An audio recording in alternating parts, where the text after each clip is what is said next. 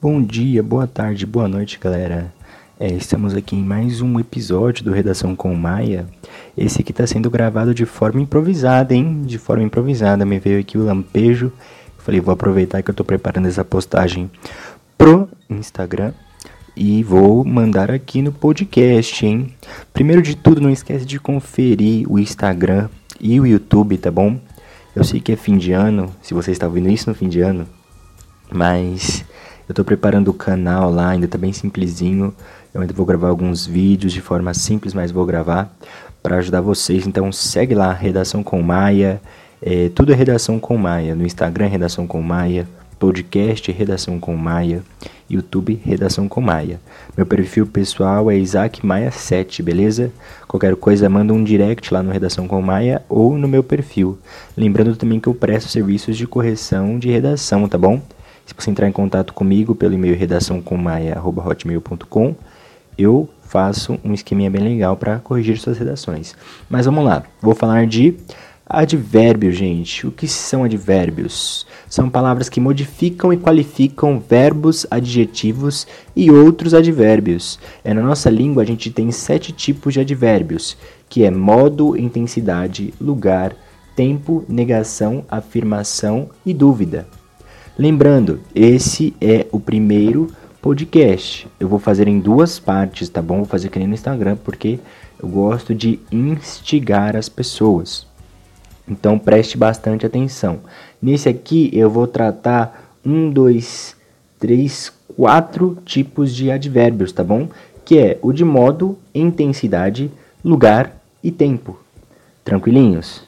Então vamos lá. Primeiro de tudo, o advérbio de modo, ele indica como o verbo foi executado. É de que modo o verbo foi executado. Por isso, eu falo que ele é de modo. Como assim, Isaac? Quando eu falo, por exemplo, é, Isaac chegou é, bem em casa. Eu estou falando que eu cheguei bem em casa. Alguns exemplos de advérbios de modo é devagar, rápido, bem, mal, e também a gente determina que grande parte das palavras terminadas com o sufixo mente são considerados advérbios de modo, ok? Tudo certo até aqui, vamos para o próximo. Vamos falar sobre advérbio de intensidade, tá bom? Ele indica a intensidade que a ação verbal foi executada. E a gente também usa no adjetivo e até mesmo no advérbio mas é legal que ele se encaixa perfeitamente no quesito ação verbal. Por exemplo, eu gosto muito dela, ou a menina comia muito, é, e também posso falar, ela gosta pouco disso.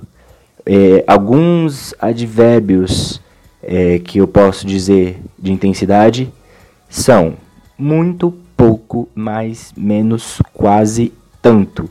Tem mais do que isso, mas isso aí é só alguns dos advérbios, beleza?